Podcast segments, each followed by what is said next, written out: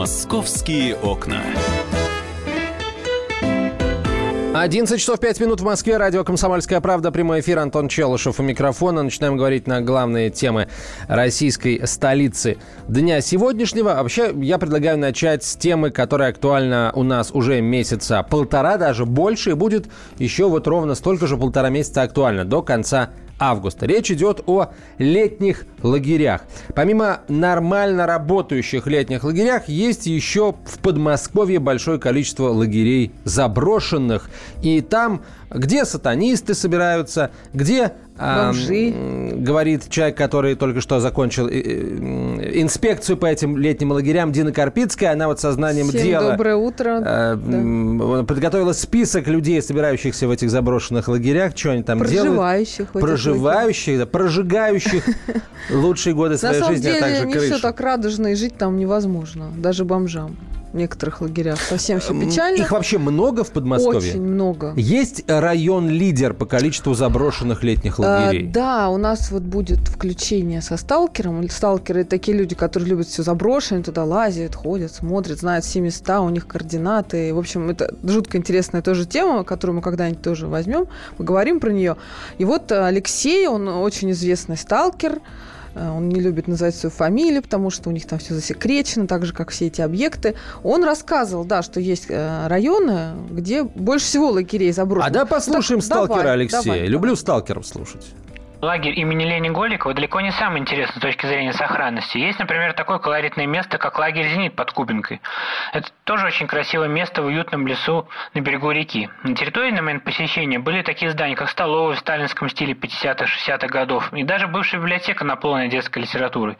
А из самого примечательного, в медицинском корпусе умудрилось сохраниться настоящее стоматологическое кресло, а в здании кружков до сих пор можно легко найти пионерский горн или красный вымпел с золотистой бахромой. Вообще, в Московской области много бывших пионерских лагерей. Вот, например, ветшает и с каждым годом все больше приходит негодность когда-то очень красивый детский лагерь «Ясная горка». Находится он под Вереей, с необычными домиками в старорусском стиле. Я был там около 7 лет назад, боюсь, сейчас состояние лагеря стало намного хуже. Еще одно из таких мест, например, это детский лагерь «Березки», расположенный совсем недалеко от Москвы. В корпусах до сих пор так и лежат детские игрушки, на столах встречаются газеты из 80-х и 90-х.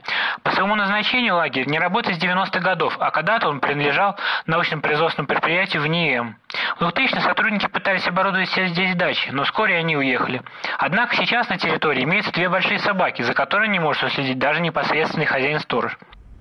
Это был сталкер Алексей. Э, Дина, вот скажи мне, пожалуйста, что этим, этим сталкерам в лагерях нужно? Что они, они там нет, забыли? они не только в лагеря ездят, они усадьбы старинные, которых тоже предостаточно в Московской области, заброшенные заводы, заброшенные корабли. Я вот с Алексеем давно дружу, да, и смотрела его там фотографии, абсолютно потрясающе. Вот, если кто любит вот это, вот, знаете, ощущение такой э, вот запущенности, такой красивой, то вот э, Слушайте, он... а, а, э, э, что, правда, есть люди, которые любят ощущение, вид этой красивой Да, и запущенности, этот человек царящую сейчас сидит. мерзость запустения. Так, кто, кто любит, кто любит э, что-то такое старое и Да запущенное? нет, ты знаешь, там такие особые какие-то ощущения, особенно в этих лагерях, вот там детские рисунки на фоне вот этой э, такой звенящей тишины, это немножко такой зловещая такая атмосфера.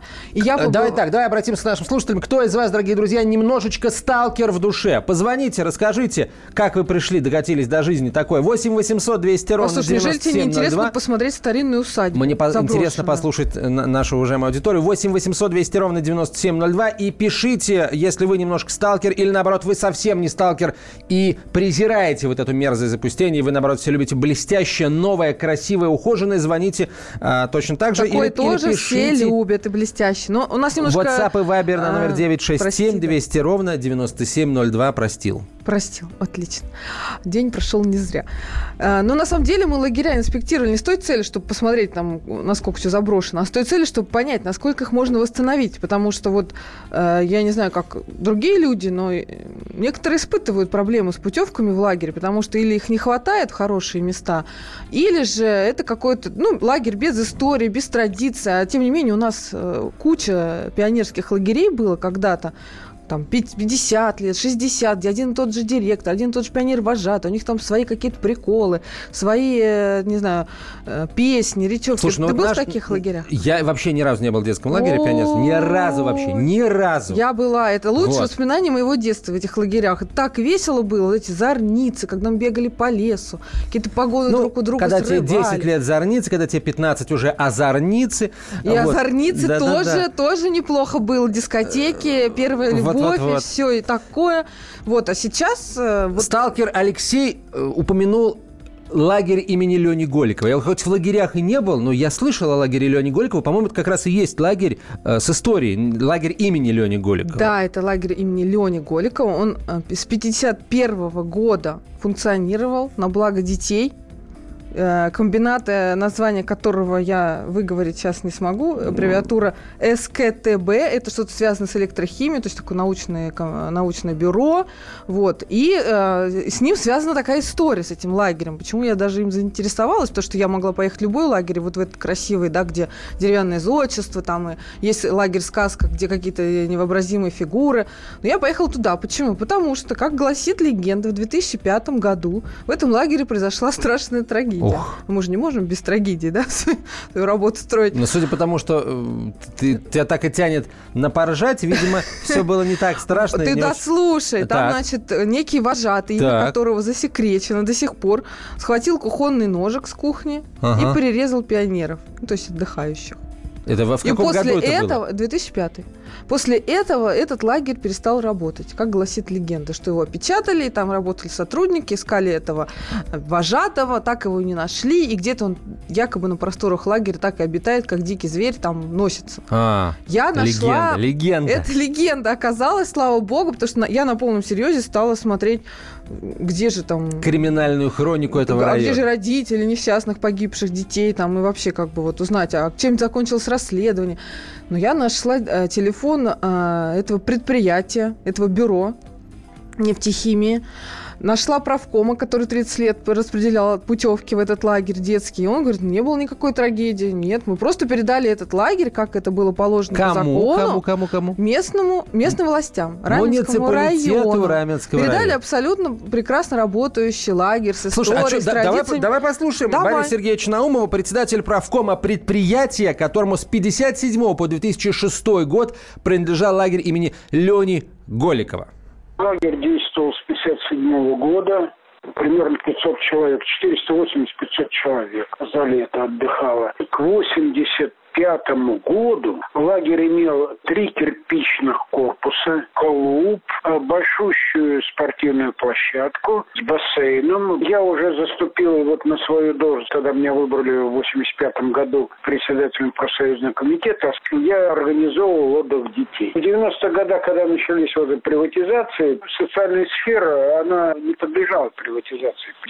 В 2008 году он был передан в местным властям, это Раменский район. Я был там буквально две недели назад. Ну, я подъехал туда, к этому к пионерскому лагерю, и оказался, хоть я в джунглях там бразильских не был, но мне представилось, что это вот именно так. Я не мог вообще отойти в сторону, но там все заросло. Вот эти корпуса, они все целы, все стоят. Ну, очень унылый вид. Ни одного окна, а если окно стоит, значит, все разбито. Ни одной двери. Да, пройти туда просто невозможно было. Там мусор и прочее, прочее. Разруха прям. Это был э, в прошлом председатель правкома предприятия, которому Я с щас- 57 я вспомнила по 2006 название, год посмотрела специального принадлежал лагерь имени Лени Голева, Голикова. конструкторского технического бюро по электрохимии. Ух вот ты. как называлось это предприятие. Оно и сейчас существует, а лагерь А уже теперь уже нет. не существует. То есть, получается, а, 11 лет назад лагерь передали Раменскому муниципалитету. Да. И все. Все. Лагерь Ленькой звали. Ленька до сих пор там остался портрет Лени Голикова. Он почему-то в шапке такой меховой выглядит Слушай, как а- а- старичок. А, а вот, а вот э, что, ты не пытался э, по- пообщаться с представителем ну, муниципалитета? конечно, конечно, я пыталась. Вот, это же очень интересно. Я позвонила, мне сказали... Подожди. Ой. Самое интересное в следующей серии. Ну, ну ты что? Ну, мы с тобой это Я самое, туда да. звонила. Вот, ты звонила. туда звонила, о том, что тебе там ответили, мы расскажем через э, две минуты. Оставайтесь с нами. Реклама, короткая реклама на радио «Комсомольская правда», и мы продолжим программу «Московские окна». Дина Карпицкая, Антон Челышев. Мигранты и коренные жители. Исконно русское и пришлое. Культурные конфликты и столкновения менталитетов. Пресловутый НАЦ-вопрос встает между нами все чаще и острее. Ставим его ребром на радио «Комсомольская правда». Программу «Национальный вопрос» слушайте каждую пятницу после 7 вечера по московскому времени.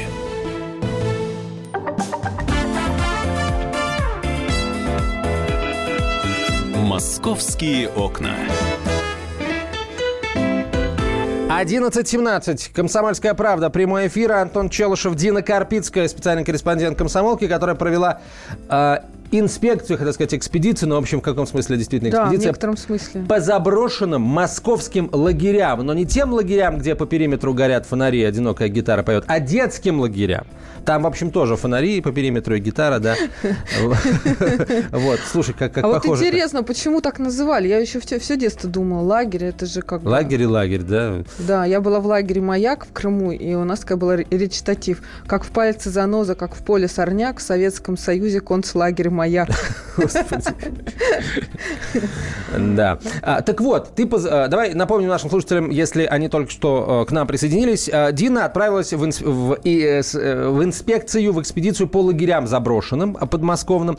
И вот на примере одного лагеря решил понять вообще, почему так происходит, почему забрасываются лагеря, разрушаются, ветшают и, в общем, пылятся там горны нетронутые. Вот лагерь имени Лени Голикова в 2006 году предприятие, которому, оно, которому он принадлежал, передало его э, муниципалитету э, Раменского. Да, Э, с самого было. населенного пункта Раменского или Раменского района? Раменского района. Раменского района Подмосковья. А, передала. Не прошло и 11 лет, как э, лагерь, в общем, опустел, заглох, зачах, засох, как та цапля. Да, вообще Вот. это все довольно быстро все ветшает без должного да, внимания. Так вот, есть раз ты позвонила в администрацию э, Раменского района, что тебе там ответили? Вот смотрите, лагерь принимал в смену по 180 детей. То есть за лето там отдыхало порядка там, тысячи детей. Да, казалось, такой ресурс вообще шикарный. Но в Раменском районе даже не сразу поняли, о чем я спрашиваю. Они сказали, какой лагерь? А мы не знаем, у нас вроде нет никаких заброшенных лагерей. И только потом я им уже там написала 15 официальных писем. Я утрирую, конечно, не 15, но тем не менее. Они обещали ответить. Но ответа мы ждем до сих пор. Но есть такой человек, Емельян Сосинский. Он занимается помощью бездомным. И он э, примерно такую же экспедицию, как и я в этом году совершила. Он в прошлом году, он искал заброшенный лагерь, какой-нибудь пионерский, не знаю, так называю, пионерский еще по старой памяти. Вот, искал детский оздоровительный лагерь заброшенный, где он мог бы поселить своих подопечных, вот тех самых там бездомных людей. Ага. То есть, понимаешь, да? Идея Да-да-да. была очень интересная, потому что там 8 корпусов, сколько мест, там и все. Емельян занимается бездомными очень давно. У него дом, э, дом трудолюбия Ной называется так организация. То есть там как коммуна, где люди, которые хотят стать на путь исправления, все же бомжи у нас с э, пристрастиями, так скажем, пагубными, да, они, им нах- помогают найти работу, они там бригадами, э, в общем, зарабатывают деньги и скидываются сами себе на жилье, на еду, то есть у них там метод такой вахтовый, кто-то готовит, кто-то стирает, там они снимают квартиры. И вот э, у него таких 9 домов, немножко предысторию просто скажу. И у них остал, остаток средств был, то есть они не расходовали там общак, типа 30 там, процентов, да. Из них осталась как- какая-то сумма накопилась, и они решили помогать бомжам, которые не могут работать. Это ветераны, там, пенсионеры, инвалиды, мамы с детьми. И вот для них-то он искал такой, понимаешь, дом, чтобы вот можно было всех поселить. И он общался со многими муниципальными образованиями, кому, у кого такие есть лагеря. Он сказал, что там вообще концов не найдешь никогда. Кто отвечает за аренду этих лагерей, кто может мне сдать, я не могу понять. И он нашел лагерь, более-менее пригодный, как им показалось, для восстановления. Он принадлежал ликер, ликероводочному заводу. В общем, лагерь под Сергиевым посадом. У нас есть же, да, сейчас синхрон? Ну, Да, что, слышишь, да, да, да, да, как, как это все у них А закончилось? давай послушаем. Емельян Сосинский, руководитель Дома трудолюбия. Да. Наш приют работает с бездомными людьми в московском регионе уже около шести лет. Из них последние 2-3 года мы стали активно принимать бездомных стариков, инвалидов, женщин и детей, арендуя для них специальные отдельные так называемые социальные дома. Летом 2016 года так получилось, что во всех наших социальных домах кончились места. Это очень странно, потому что летом маленький поток, по идее, людей, которые нуждаются в нашей помощи, а тут получилось, что брать их уже некуда. Так как э, задача у нас помочь всем жить в доме, питаться нормально, трудиться, не пить, то мы решили не просто снять какой-то очередной домик, а решили арендовать территорию с запасом. Мы арендовали территорию бывшего пионерского лагеря в Сергиево-Посадском районе. Там около 5 гектаров земли и около 5000 метров построек. Этот лагерь, он был в самом рабочем состоянии, и э, мы думали, что нам хватит накопленных за несколько лет средств, чтобы его восстановить, потому что э, внешне все корпуса были целые, стекла были не битые, э, сооружения, все вот эти коммуникационные, они все стояли. Но потом,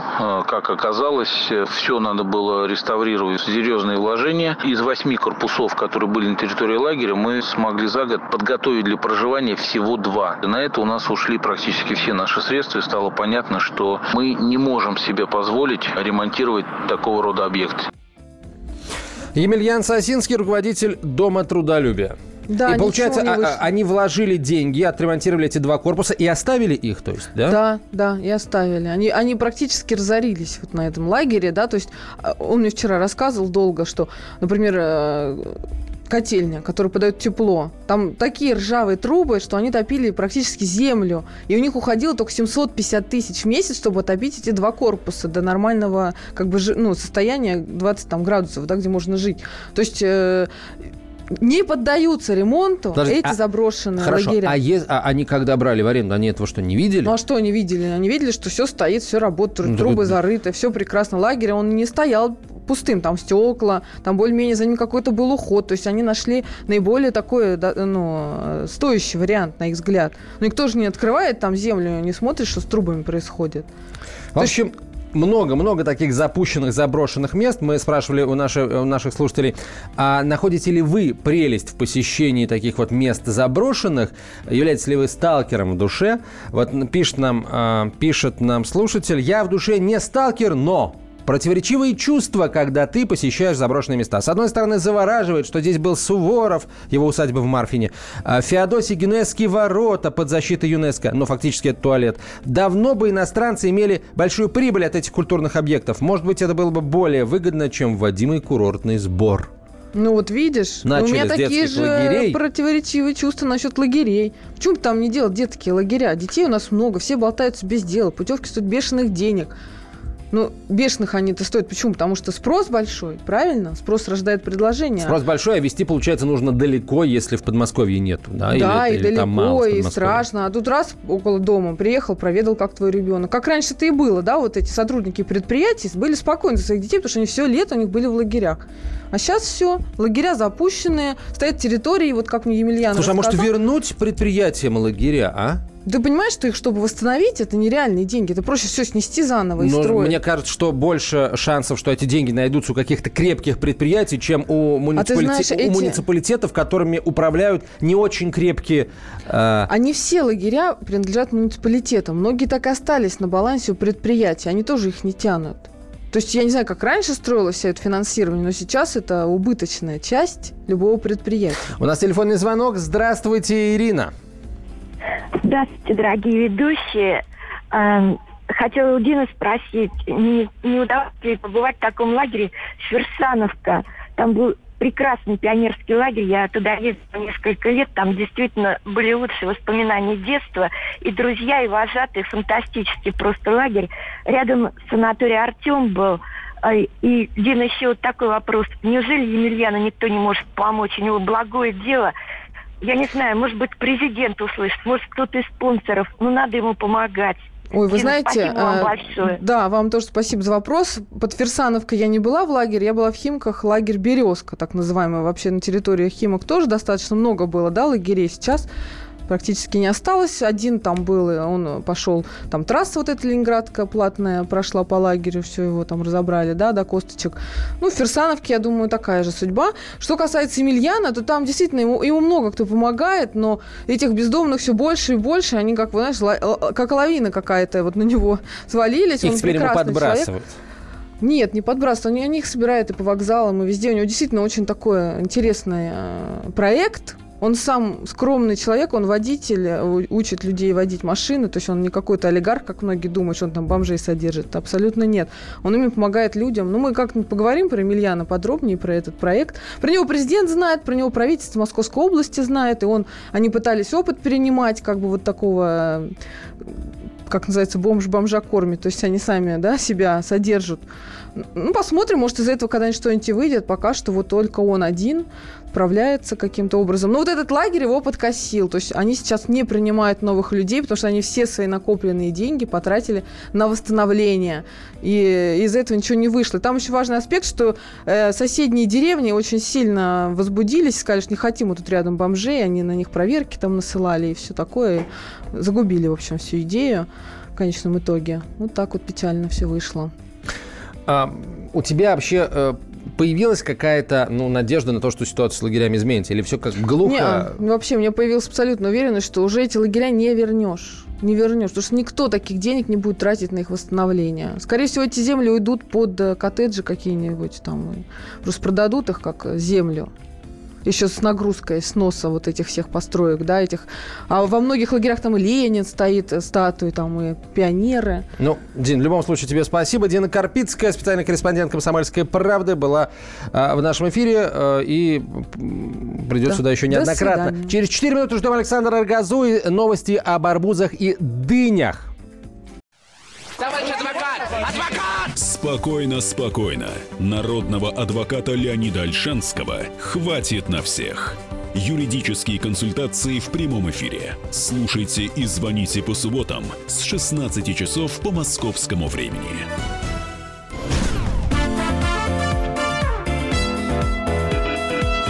«Московские окна». 11 часов 32 минуты в российской столице. Антон Челышев у микрофона. Продолжаем говорить о, о главных событиях э, нашего города. Э, в Москве 1 августа стартует сезон продажи арбузов и дынь. Об этом нам сейчас поподробнее расскажет Александр Газа, специальный корреспондент «Комсомольской правды». Он не в студии, он на прямой связи со студией. Саша, добрый день. А почему ты не добрый в студии? День. Не за арбузами ли ты поехал? Понимаешь, встречать а, первую увы, фуру. Увы, за арбузами ехать пока еще рано, Антон. А, ну, я хотел сказать, что, конечно, арбузы на самом деле продаются в Москве круглый год, в магазинах во многих, но с 1 августа открываются так называемые э, арбузные развалы, ну, на которых, собственно, и дыни продаются. А, это уже традиция такая, то есть э, по, по единым правилам э, оборудуются площадки. И в этом году на всю Москву, на все округа Москвы будет около 300 уже точек, надо сказать, что за год э, число этих точек выросло процентов на 300. Э, в том году, если не ошибаюсь, было 220 с чем-то. А, ну и надо сказать, что основной, основная часть вот этих точек, э, по количеству точек больше всего будет организована на юго-западе Москвы, ну, видимо, а, ориентируются на то, где больше всего спальных районов, потому что, например, в центре там число таких бахчевых развалов там ну, считанные единицы. Э, последние приготовления сейчас идут к этому процессу, потому что, как я уже сказал, к этим точкам предъявляются самые строгие э, требования по санитарным нормам, а, потому как они оборудованы. Например, не, нельзя э, ложить арбузы на земле, они должны лежать на деревянных поддонах, то есть чтобы никакой гнили, никаких нарушений санитарных норм. И, конечно, стоит напомнить, что в этих точках э, в отличие там, от развалов стихийных где-нибудь на обочинах дорог в Подмосковье, вы имеете полное право требовать все, все документы, откуда эта продукция, а, кто ее продает, какая компания, ну и все такое. И э, по прогнозам, по предварительным, в этих точках э, килограмм арбуза будет стоить от 25 до 35 рублей. А дыни почем? Дыни, про дыни не могу ничего сказать, э, Антон, потому что арбузы это наше все. То есть дыни, колхозницы, торпеды в топку? Ну, нет, они там, конечно, будут, но не готовьте рассказать про цены, потому что просто у меня пока нет этой информации. Я думаю, что в ближайшее время, конечно же, на страницах комсомолки мы все еще раз э, четко пропишем, и на сайте будет а, полный список точек. А, ну, и, собственно, надо сказать, что а, по традиции, вот этой уже многолетней, а, точки продаж арбузов, они в основном находятся в тех же местах, где зимой мы покупаем елки. То Саш, есть вот для удобства угу. люди это сделали. А вот скажи мне, пожалуйста, в чем принципиальное отличие арбузов и дынь, которые будут продаваться на развалах, э, которые откроются 1 августа, от тех арбузов и дынь, которые уже продаются в овощных лавках по всей Москве? Вот ну, я думаю, эти боль, это гарантия безопасности какая-то есть, гарантия качества или что? тебе сможет объяснить, что просто сейчас как раз начинается сезон, когда без всяких пестицидов арбузы начинают вызревать не в теплицах, а в обычных условиях. И вот этот урожай, он сейчас как раз-таки к началу августа достигает Москвы. В основном это, конечно же, юг России, но то, что продается вот в этих точках, это все а, производ... российского производства, фермеров, а, агрохозяйств. И, конечно же, это юг России, Астрахань, Волгоград, Дагестан. Традиционно из этих регионов в Москву везут арбузы.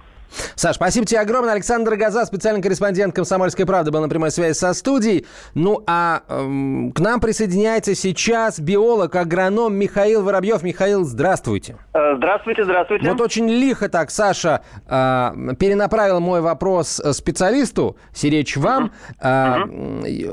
Э, действительно, а есть ли вообще в чем-то э, разница между арбузами, которые будут продаваться на развалах э, бахчевых в Москве, и тех арбузов, которые уже продаются в овощных лавках, и они даже выглядят прилично, вот те арбузы, которые уже в Москву привезли. А, вы что скажете, есть какая-то принципиальная разница? А, ну, я думаю, что принципиальной разницы нету, а, разве что, скорее всего, на развалах это будут в основном арбузы отечественного производства, а в магазинах они, а, ну, по большей части зарубежного. А откуда что, из-за рубежа их везут, простите? Ну, это и Азербайджан, может быть, и Турция, и Египет, и вот сейчас э, Сирия у нас тоже хорошие связи налаживаются, то есть вот эти южные Да, дятлов страны... сирийских нам уже поставили вот в Москву, да, была партия. Да, да, да, вот, а поэтому в странах, где чуть южнее, там уже сезон арбузов давным-давно начался, и поэтому, может быть, они стоят немножко дороже, но они уже поступают к нам с июня месяца, и это вполне нормальные арбузы, которые выросли не на каких-то там, э, не в каких-то теплицах, а под вполне э, нормальным э, африканским солнцем. Угу. А, Михаил, теперь а, объясните, пожалуйста, вот вечный вопрос. Сколько существует арбузы, столько мы будем его задавать. Вот угу. как а, выбирать арбуз правильно. Вот я сейчас объясню, что я делаю, когда я прихожу в магазин. А, так. Если я вижу, например, множество паке- э, вот э, баночек, целый ряд баночек с детским творожком, я лезу туда вот назад подальше, потому что там творожки всегда посвежее стоят. Я имею на это право, если они стоят на полке. Э, если они, в принципе, в торговом зале стоят, я имею на это право. А где лежат на развале лучшие арбузы, вот по вашему опыту? Ну, а, в принципе, иногда арбузы привозят в таких больших э, контейнерах, э, чтобы их не перегружать по одному, а просто, ну, вот как стопка с кирпичей есть, вот так и э, такая клеть арбузов. Э, понятно, что те арбузы, которые находятся внизу, на них э, приходится давление тех арбузов, которые лежат сверху. Поэтому те, что лежат сверху, они менее повреждены. Вертикаль Поэтому... арбузной власти. Э, да, значит, э, поэтому прежде всего посмотрите, помните арбуз, нет ли там мягких мест, потому что в отличие там от яблок или от других плодов, от девушек, они, да, они нет, места они, на арбузах это э, нет, они никак не выдают себя, если вдруг они стукнулись или повредились, поэтому только на ощупь их попробуйте, если нет каких-то мягких мест, значит они не помятые, не побитые. Ну а дальше нужно постучать, лично я всегда делаю так, звук должен быть достаточно звонкий, но не такой, как у барабана если такой, как у барабана, это значит слишком много а, пустых мест, и арбуз переспелый или, наоборот, не доспел и вот до, дозревал уже как-то в процессе транспортировки, и внутри он пустой, но не сладкий. Если звук очень глухой, то есть вы бьете как, как будто это кусочек камня какой-то, то это арбуз слишком большую плотность имеет, и, скорее всего, он недозрелый. Так, еще раз. А, не такой, как барабан, а не такой, как камень, а да. все-таки вот какой? Все он, да. Чтобы он все-таки гулко отзывался на ваш шлепок или на ваш удар. Гулка, гулка, вот, да? да? Да, да, достаточно гулко. Иногда вот можно так стукнуть и руку задержать. И он должен немножко вибрировать. какой. Но это достигается опытным путем. Я думаю, что э, купив 2-3 арбуза э, с различной э, тональностью звучания, я думаю, что вы можете легко потом определить, какой же арбуз является спелым. Слушайте, а вот у нас появились давно приборы, которые определяют количество нитратов во фруктах и овощах. А есть, можно ли вообще придумать прибор, который определит э, уровень спелости арбуза? Вот почему его можно определить? По, по количеству сахара, например, там в, внутри? Нет, ну есть, конечно, там достаточно сложные формулы, которые э, вычисляют объем арба, а, окружности арбуза от его веса. А достаточно сложная формула, не всегда она работает, поэтому, скорее всего, все-таки старым э, проверенным методом. Ну и в конце концов, как любят шутить продавцы на детском привозе, арбуз это не муж, вы его не на всю жизнь выбираете. Но крови он попить может, знаете, если вдруг окажется не очень. Да, если, если вдруг он нитратный, то, конечно же, вот э, в этом случае, если вы опасаетесь за конечно же, лучше покупать в магазинах, вы, вы берете чек, и потом, если вдруг он оказывается не очень хорошим, в конце концов его можно вернуть, принести две половинки арбуза, белесых, сказать, что вы продали недоспелый арбуз, э, предъявить чек и получить назад деньги. А вот еще вопрос. А, в первую очередь, если говорить об отечественных арбузах в Москву, приезжают астраханские или какие? Там калмыцкие, адыгейские? А, ну, конечно, в основном мы э, знаем астраханские арбузы, но Краснодарский край, э, опять-таки, тоже богат э, на плоды. Сейчас уже в Краснодарском крае стали убирать первые арбузы. Ну вот, поэтому, ну, в Астраханской области, как мы знаем, что у нас были дожди, Э, в московском регионе, а в Астраханской области там 35, даже до 40 градусов доходило, поэтому вполне возможно, что у них сезон арбузов откроется несколько пораньше, потому что обычно астраханские арбузы поступают после 10 августа в Москву, но вполне возможно с такой аномальной жарой, которая была в Астраханской области, возможно, они будут и э, более ранний урожай.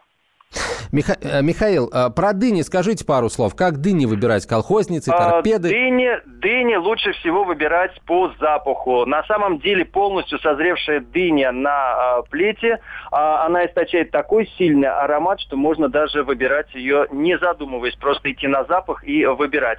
Конечно, дыни, которые... Напевая э, песенку Чечериной соответствующую, да?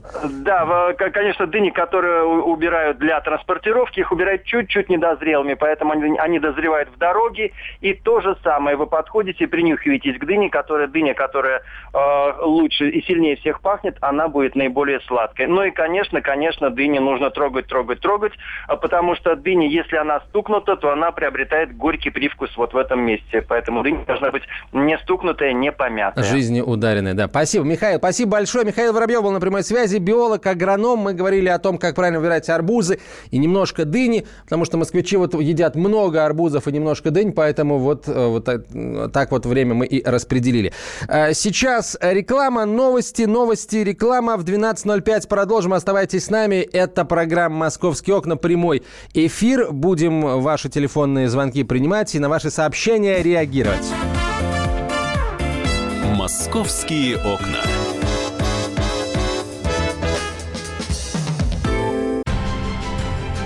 Будьте всегда в курсе событий. Установите на свой смартфон приложение «Радио Комсомольская правда». Слушайте в любой точке мира. Актуальные новости, эксклюзивные интервью, профессиональные комментарии. Доступны версии для iOS и Android. «Радио Комсомольская правда». В вашем мобильном.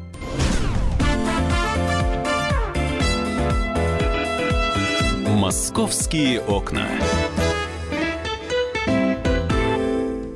12 часов 5 минут. Время московское. Комсомольская правда. Прямой эфир. Антон Челышев микрофона. Мы Э, говорим о событиях, которые происходят в Москве. Вот сейчас одно из главных событий этого утра в Москве – это перекрытие Волколамского шоссе. Причем э, в обе стороны его перекрывали. Все, э, все из-за большого, из-за крупного ДТП. Столкнулись три автомобиля, пострадали три человека. На месте работали сотрудники полиции и МЧС. Затор растянулся от канала имени Москвы до Пехотной улицы. движение по прилегающим улицам также было и остается затрудненным. МЧС призывал водителей скорректировать маршруты. Вообще, зная о том, что это такое московские пробки, я не исключаю, что до сих пор вот там проехать очень и очень трудно на Волоколамском шоссе. Поэтому, дорогие друзья, если вы собираетесь в ближайшее время а, на Волоколамку соваться, будьте, как говорится, внимательны und осторожны. А, сейчас посмотрим, что у нас а, происходит на Волконском шоссе. Ну, в общем, а, вся эта красота продолжает оставаться актуальной. Затор, точнее, глухая пробка от заправки Лукойловской в сторону центра, естественно, до, до поворота на на академика Курчатова. В общем, имейте в виду, дорогие друзья, выбирайте э, маршруты объезда. Здесь все глухо, э, очень глубоко-глубоко красный, бордовый, кровавый цвет. 3 км в час, говорит Яндекс, говорят Яндекс пробки. Э, верю я этому. Заметьте, это все продолжается с 8 утра, поэтому имейте в виду, друзья. А сейчас немножко на другую тему побеседовать хотелось бы. Дело в том, что по последним данным, а, в Москве в строящихся жилищных э, комплексах планируются и возводятся, естественно, э, этажи для, нижние подземные этажи для э, того, чтобы водители оставляли там автомобили, подземные паркинги. Однако москвичи не стремятся э, их покупать.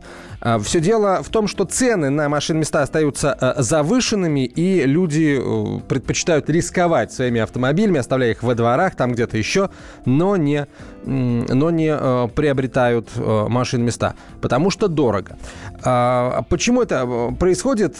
Я имею в виду вот с кризисом в последние, там, может быть, год, полтора, два, говорят, что цены на жилье в Москве расти перестали, даже наоборот где-то начали чуть-чуть снижаться, а вот стоимость машины место остается а, стабильно высокое. Учитывая, что цены на недвижимость, в том числе жилую в Москве, они не просто высокие, а завышенные, то вот, собственно, и реакция водителей. Для себя как-нибудь, да, э, деньги найдем, квартиру купим, а а машина э, во дворе постоит. На прямой связи со студией член Совета гильдии риэлторов Москвы Роман Вихлянцев. Роман Вячеславович, здравствуйте. Здравствуйте. А скажите, пожалуйста, а почему, на ваш взгляд, э, стоимость жилого квадратного метра в Москве хоть немножко, но снижается, да, пусть минимальными темпами, но тем не менее это происходит, а вот машины места остаются стабильно дорогими? А, на самом деле причины в первую очередь э, не очень правильной политики девелоперов а, в отношении именно а, парковок. И там три причины. Первая, ну действительно, как вы правильно отметили, цена на парковочные места завышены. Второе, на самом деле купить парковочное место это полдела. Коммунальные услуги, которые в среднем платят гражданин, имеющий парковочное место, это 4 6 э, тысяч рублей в месяц. Это очень большая э, стоимость, э, туда входит стоимость охраны, какая-то завышенная коммуналка. На самом деле все собственники подобных мест жалуются. Плюс, на самом деле, количество парковок, которые находятся в самом доме, их все же еще немного. Очень много парковок платных, которые находятся вне э, самих домов, э, на удалении 200, 300, 500 метров. И здесь нужно понимать, что психология наших э, людей очень сильно изменилось по отношению к машинам. Машины это теперь все-таки средство передвижения, а не так, как раньше ее там полировали, чистили, ходили за полкилометра до гаража, и время стало более важно. Поэтому большинство людей бросают машину не а, там, где она находится в безопасности и в комфорте, а там, где удобно. То есть, а удобно рядом с домом, э, желательно, чтобы ты ничего не платил, поэтому здесь проще, выгоднее. То есть, естественно, является именно э, бросить машину около подъезда, вокруг дома и, соответственно, не покупать парковочное место. Вот такая ситуация на современном рынке. Скажите, вот это э, отсутствие спроса на машиноместа э, в подземных паркингах, в ЖК или в, на плоскостных стоянках, э, она приведет к тому, что э, владельцы, что девелоперы будут снижать цены, или они будут упрямо стоять на своем и держать э, вот эту вот э, планочку? А, здесь есть еще специфика. Дело в том, что часто именно парковки, они являются определенным добавкой, аддоном к основному строительству. И если по основному строительству у застройщика есть жесткие сроки, в том числе реализации, как правило, то, что строится именно парковочное, оно у застройщика идет, ну, как бы, менее плановыми зонами и продаж, и получения прибыли. То есть они более гораздо долго могут это продавать.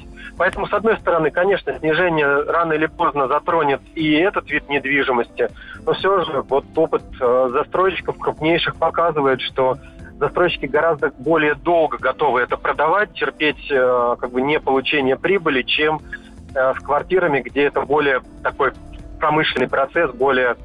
Как бы конвейерный. Спасибо, Роман Вячеславович. Роман Вихлянцев был на прямой связи со студией, член Совета гильдии риэлторов Москвы. Дорогие друзья, а вы сколько готовы потратить максимум, вот максимум, чтобы купить а, парковочное место в новом ЖК или на плоскостной стоянке или в гаражном кооперативе. Вот каков максимум? Ну или расскажите, а, за сколько вы купили парковочное место в своем ЖК, если э, в вашем ЖК эти парковочные места продаются. 8 800 200 ровно 9702, телефон прямого эфира 8 800 200 ровно 9702. А, вообще, кстати, было бы интересно еще послушать тех людей, э, которые вот живут именно в тех домах, где квартиры проданы, а машины места не очень потому что слишком высокая цена.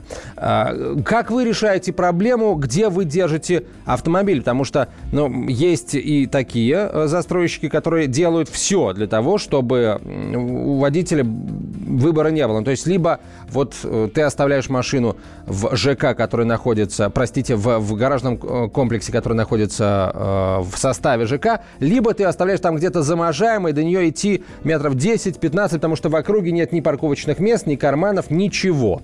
А, есть ли, э, если у вас вот ситуация такая, пожалуйста, позвоните, расскажите, как вы из этой ситуации выходите. Или напишите сообщение в WhatsApp и Viber на номер 8 800 8 967 200 ровно 9702. 8 967 200 ровно 9702. Если говорить о вот, домах, Э, то есть одна новость, э, которая напрямую касается москвичей.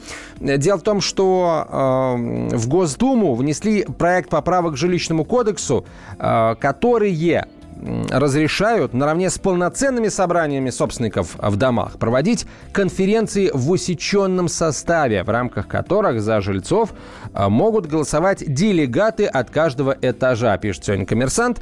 По мнению экспертов, инициатива эта возникла из-за того, что сложно э, в некоторых домах проводить э, подготовку проекта московской реновации. То есть сложно проводить общие собрания. Люди работают, у всех графики разные, а кворум собирать нужно. Если, если э, этот закон пройдет, его «Единая Россия» предлагает, ну, депутаты от «Единой России», э, если этот закон пройдет, то представлять интересы собственников смогут так называемые делегаты от каждого этажа. Но э, у нас в Москве есть дома разные, есть дома, которые состоят из, из одного всего подъезда, и вот там достаточно просто будет собрать общее собрание. Но, с другой стороны, это, это как правило, не пятиэтажки, а какие-то дома высокие, а девятиэтажки под реновацию у нас практически не попадают, поэтому Э, это все-таки новшество для э, пятиэтажек. Но в любом случае, э, если, если этот закон пройдет, то действительно проводить общее собрание будет легче. Другое дело, э, примет ли это общее собрание то решение, которое именно вам интересно, но тут, как говорится, демократия, где будет большинство, такое решение и пройдет. Сейчас пауза небольшая, через две минуты продолжим. «Московские окна».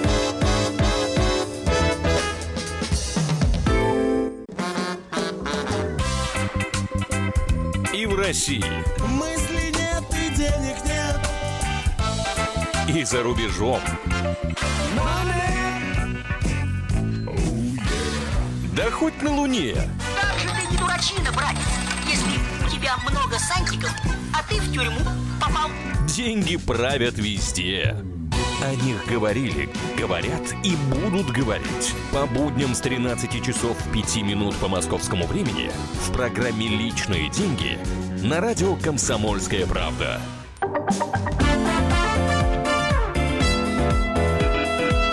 «Московские окна». 12.17 в российской столице «Комсомольская правда». Прямой эфир. Ко мне присоединяется Алиса Титко, корреспондент отдела московского выпуска. Алиса, добрый день. Здравствуйте. А, меня зовут Антон Челышев. А, коротко очень скажу, что мы а, предыдущей части эфира начали говорить о том, почему в Москве такие дорогие гаражные, э, такие дорогие машины места в новых ЖК. А, если есть что сказать по этому поводу, друзья, пишите на 967 200 ровно 9702, 967 200 ровно 9702. Еще раз, вот а, эта новость, она, на мой взгляд, важная. Я предлагаю всем э, интересующимся за этим внимательно э, последить.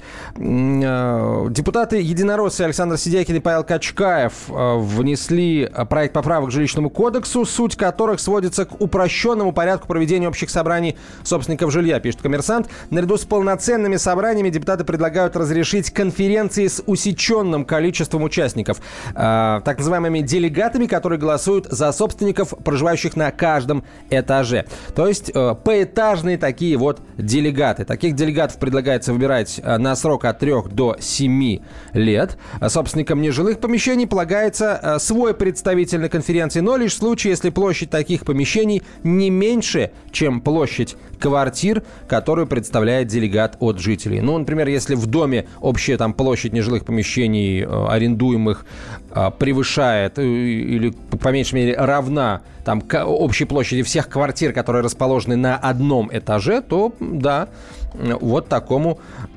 таким арендаторам или собственникам нежилых помещений, ну, видимо, собственникам, а не арендаторам, все-таки тоже положен свой представитель. Посмотрим, пройдет ли этот законопроект Госдума. Пока мы, э, мы переходим, спускаемся под землю, э, где продолжает строиться метро семимильными шагами. Прямо сейчас поговорим о строительстве станции метро Мичуринский проспект, которая, как говорят, завершается. Вот, кстати, да, парковки парковками, а метро-то строится. Пользуйтесь метро, товарищи. А, собственно, метро, да, сейчас уже идет у нас и в Солнцево, и в Новопеределкино. А, вот этот участок э, от Раменок до Рассказовки, это уже третий участок э, самой длинной, да, вот а, линии метро, которая у нас есть в Москве. А, третий участок действительно уже подходит к завершающей стадии. А, в конце года а, весь участок будет достроен. Но это не значит, что 31 декабря можно будет поехать уже пассажирам э, все-таки запустят станции уже в начале следующего года, то есть мы должны понимать, что это 18 то есть январь-февраль, может быть, даже чуть позже. А, но основные строительные работы действительно будут завершены. Вчера э, мэр Москвы посещал э, строящуюся станцию Мичуринский проспект, вот вместе с журналистами, я тоже там была. Скажу вам, что да, может быть, кому-то визуально кажется, что там еще стройки, еще столько работ, еще столько всего делать, но уже даже есть эскалаторы внутри, уже отделочные работы идут, и уже виден дизайн, который будет, э, планироваться, да, там вот э, э, металлические такие красные каркасные объекты, которые, на которых есть и растительность, и яблоки. Мы понимаем, что это в честь биолога Мичурина. И Э, как бы ему посвящен такой дизайн. И да, собственно, вот эти все станции э, будут единым участком, они запущены, э, и действительно их ждут и жители Солнцева, и Новопеределкина, это 600 тысяч человек. Мы понимаем, что действительно люди говорят, что они отрезаны от Москвы, они, им неудобно добираться, и этот участок действительно спасет вот, вот этих вот жителей, которым метро станет близко, прям пешей доступности. Это очень хорошо. А чем эта станция, а, или, может быть, эти несколько станций от, будут отличаться от там, других станций московского метрополитена? Будут ли у них какие-то только им присущие особенности? А, отличаться будет Мичуринский проспект. Это единственная станция, которая полуподземная, то есть она будет не такая глубокая, да, вот как многие у нас есть станции. Вот. И в чем там есть особенность? Действительно, первая станция, где будет смотровая площадка. Такого еще не было. Вот люди смогут выйти прямо на такой вот некий балкон. Его еще мы пока не видели. Вот с нее пассажиры смогут вот полюбоваться видом и на парк, и на реку Очаковку. То есть у нас еще появляется в Москве еще одна смотровая площадка, которая вот на станции метро. У нас в Воробьевых горах есть прекрасная смотровая площадка. Ну, там Это через будет стекло, отличаться? Я думаю, да. Я думаю, что там будет, наверное, выход прямо с балкона, вот как они пока подают ее. Но мы еще не видели, как это будет. Но вот они действительно заявляют, что это будет фишка, поэтому интересно, конечно, посмотреть. Но вот уже я думаю, что в декабре мы, наверное, увидим, как это уже выглядит, потому что действительно строительство будет завершено. А, Хочется сказать, что вот на этом участке, который, да, вот строится от э, Раменок до Рассказовки, там 8 станций, вот, и это 25, э, 25 километров, это у нас вся наша линия метро будет, э, которая, Калининская, самая- Солнцевская, да? которая самая длинная. Ну вот, собственно, да, мы... Слушай, желтая ветка была в свое время самой короткой, ну, она была в принципе короткой, Ну, да, она самая самая короткая была Каховская, красная. Каховская, да, она а, та- ею и, а, и останется.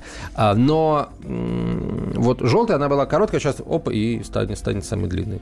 Да, и, кстати, там еще же э, Мичуринский проспект строится одноименная станция на третьем транс... э, пересадочном контуре.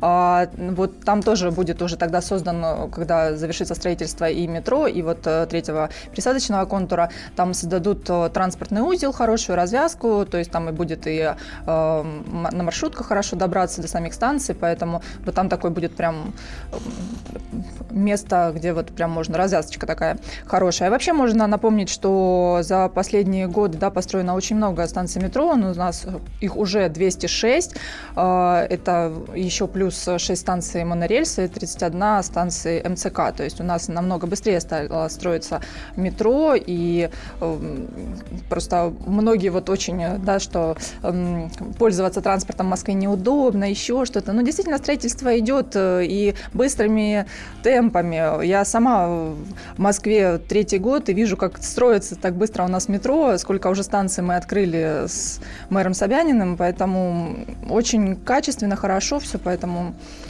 мне нравится. Лично я очень часто пользуюсь метро и э, радуюсь. А сколько, сколько станций появится вот в... м, На этом участке? Да, на новом э- участке. На новом участке Восемь, появится да? 8 станций, да, вот последние И они уже все прямо вот, вот уже все да, в стадии... ка- каждый в процессе, да, мы, мы вот были э, только на Мичуринском проспекте, а остальные тоже все в процессе, то есть там уже такая готовность э, процентов 85, поэтому этот участок вот будет до конца года, как сказал мэр, будет завершена. Слушай, а вот не, не столкнутся ли эм, люди, которые будут пользоваться Калининской солнцевской линией, с теми проблемами, э, которые сейчас имеют люди, которые на Таганской Краснопресненской линии пользуются, э, когда приезжают переполненные поезда, вот они на конечных станциях заполняются настолько, что э, на станциях там за две, за три до конечной приходится пускать пустые поезда, чтобы люди там в условном выхи- выхине э, смогли сесть, э, просто в- втиснуться в поезд. ну вот это- разгрузить, э, А расчеты действительно, действительно разгрузить э, метрополитен может э, вот это третий пересадочный контур, который, как мы понимаем, да, он по такому вот э, не совсем кругу, но он в принципе обойдет все линии, где можно будет пересесть, не обязательно ехать к центру, да, вот люди, если там с окраины едут и им нужно на какую-то просто другую линию, им не обязательно теперь ехать в центр и делать там пересадку, можно это сделать немножко раньше, поэтому действительно на этом участке уже люди сойдут многие э, и места, собственно, освободятся. Поэтому э, надежда вот есть очень большая на третий пересадочный контур. Кстати, первый участок э, от э, Петровского парка откроется уже в сентябре, то есть такой подарок будет к Дню города.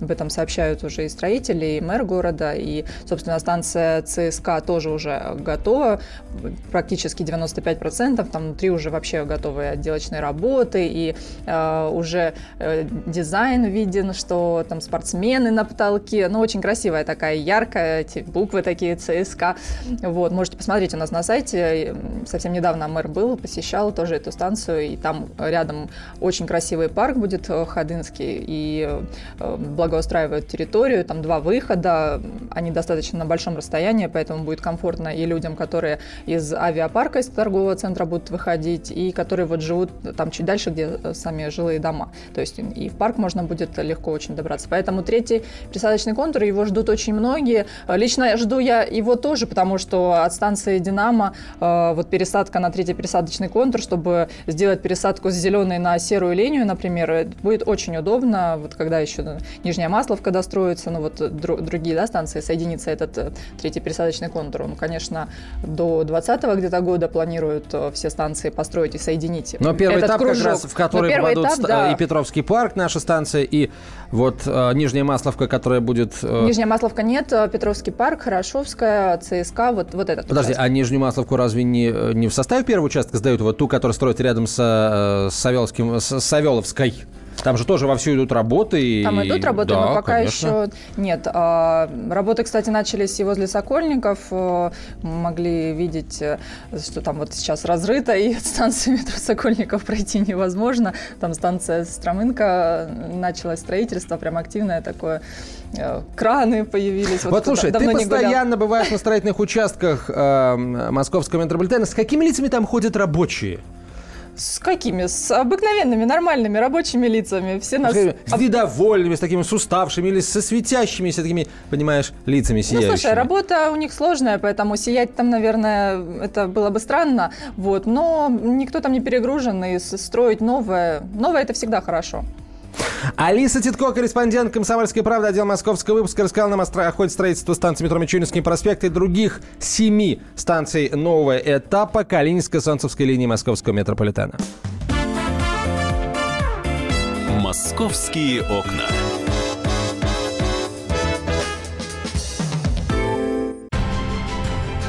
Будьте всегда в курсе событий. Установите на свой смартфон приложение «Радио Комсомольская правда». Слушайте в любой точке мира. Актуальные новости, эксклюзивные интервью, профессиональные комментарии. Доступны версии для iOS и Android. «Радио Комсомольская правда». В вашем мобильном.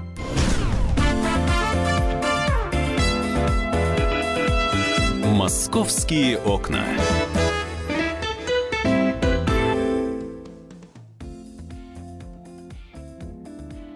Российской столице 12 часов 32 минуты. Продолжаем говорить на главные темы э, Москвы. Вновь к, э, к истории, которая очень интересует, заинтересует водителей, мы сейчас обратимся. Дело в том, что, э, как, как говорят, в российской столице закончились номерные знаки с индексом региона 777 три семерки, три топора, портвейн, как угодно называли вот этот вот номерной знак.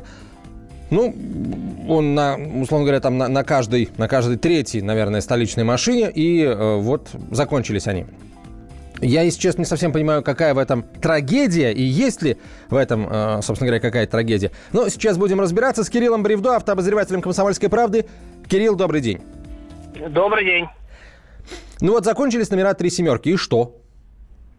И началась новая жизнь э, с новыми номерами серии 799. Мне кажется, они ничем не хуже, чем три топора. Ну, может, не такие красивые, но по крайней мере, машины будут ездить с ними, и мне кажется, все будет прекрасно. Я очень рад, что жизнь меняется вот хотя бы и в таком аспекте. Слушайте, а вот э, тот факт, что закончились номера с цифрами 777, это говорит о чем? Вот сколько за последнее время машин получили такой номерной знак? Ну, примерно там 100 тысяч, там 200 тысяч. Есть какие-то лимиты э, по э, региональному коду?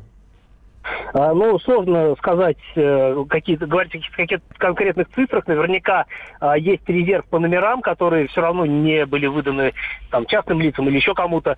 А, какой-то запас наверняка оставили, ну, мало ли, на всякий случай, потому что иногда бывает так, что заканчиваются номера, надо что-то еще выдавать. Помнится, вот в Петербурге, например, прошлой осенью закончились номера 178, и вместо них начали выдавать крымские номера 82. Ну, как бы вот полгода выдавали, трагедии тоже не произошло. Сейчас опять выдают 178. А, сколько именно машин получила номера три семерки, сложно сказать, потому что ну, нужно считать, и все равно цифра будет, скорее всего, неточная. Другое дело, что сейчас номера, в принципе, служат дольше, чем раньше, именно потому, что сейчас можно их как бы закреплять за хозяином. То есть а, один раз получил номера, они тебе понравились, все, ты их можешь с машины на машину переставлять, сколько заблагорассудится. И поэтому, по идее, срок службы конкретных там номеров, он увеличился. И, соответственно, а, сейчас номера будут, серия будет выбираться дольше, чем раньше. Это мое мнение.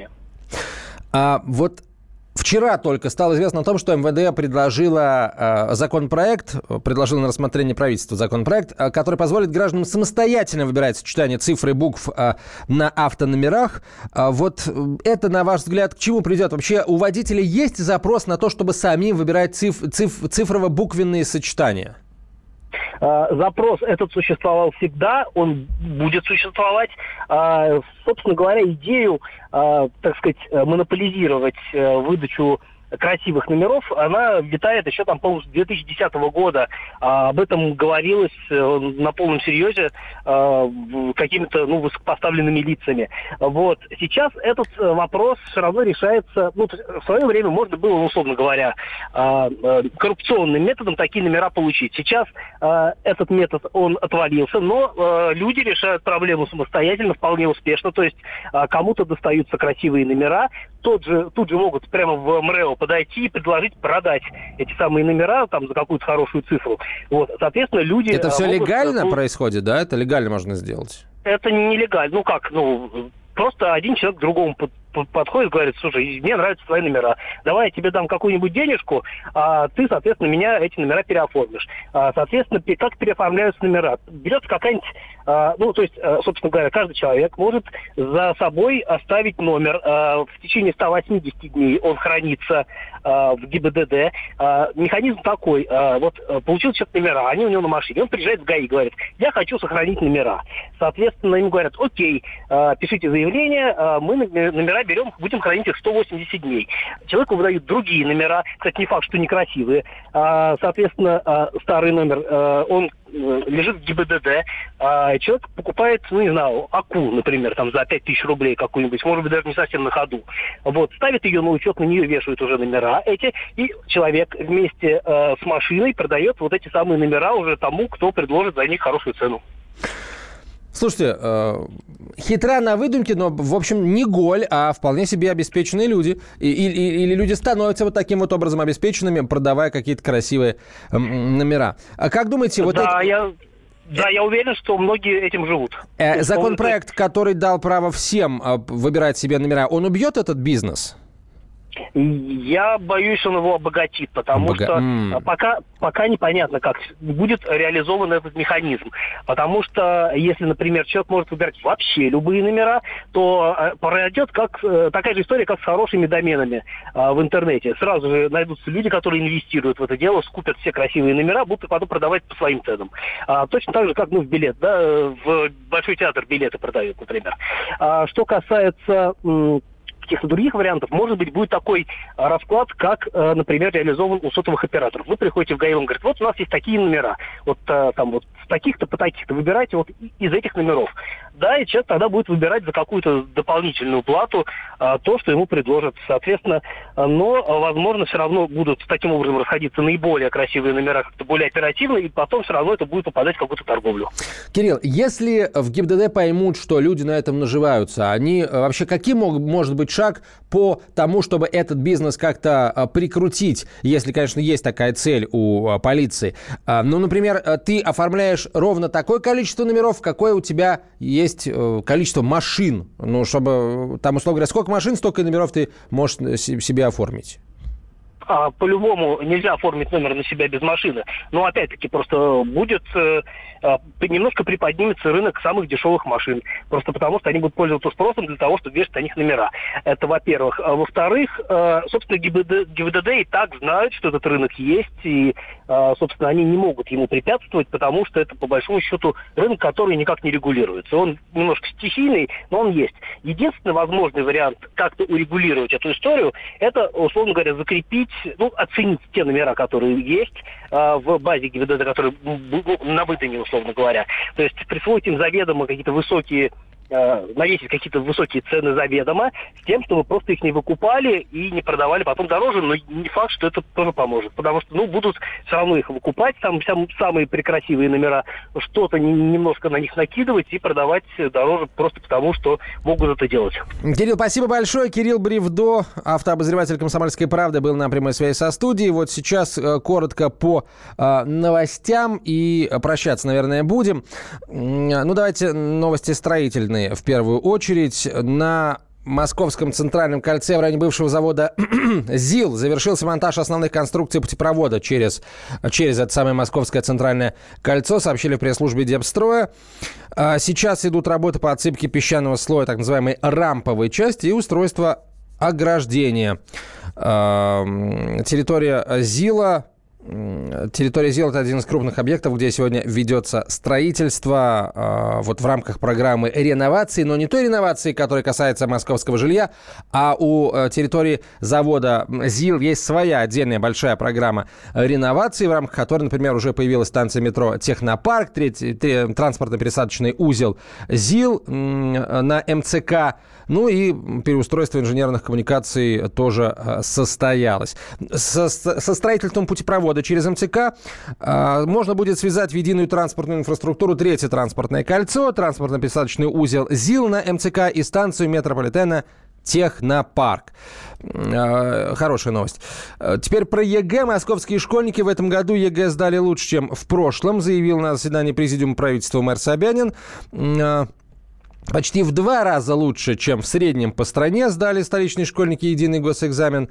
Ну и э, если говорить конкретно о предметах, то значительные улучшения наблюдаются по э, математике, информатике и э, физике. В профильных классах показатели улучшились э, где-то в два, где-то в четыре э, раза.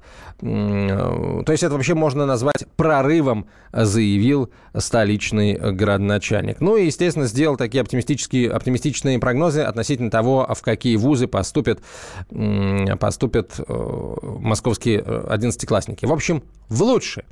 А, ну, еще одна новость. Главный внештатный психиатр э, Департамента здравоохранения Москвы, член Общественной палаты Георгий Костюк, предложил, внимание, дать терапевтам право диагностировать депрессию. Это предложение он озвучил на круглом столе, э, посвященном борьбе как раз вот с депрессивными расстройствами.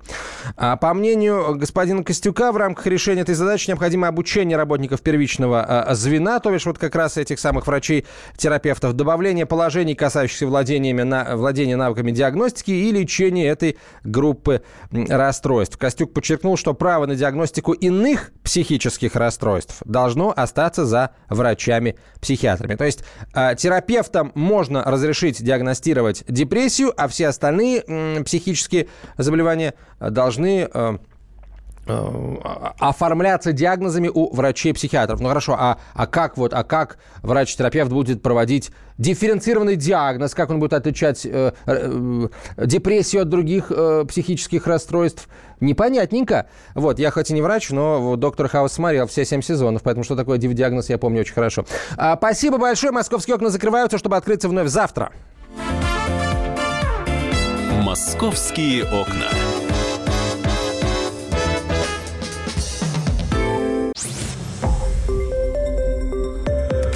Радио «Комсомольская правда». Более сотни городов вещания и многомиллионная аудитория. Барнаул 106 и 8 FM. Эм. Вологда 99 и 2 FM. Эм. Иркутск 91 и 5 FM. Эм. Москва 97 и 2 FM. Слушаем всей страной.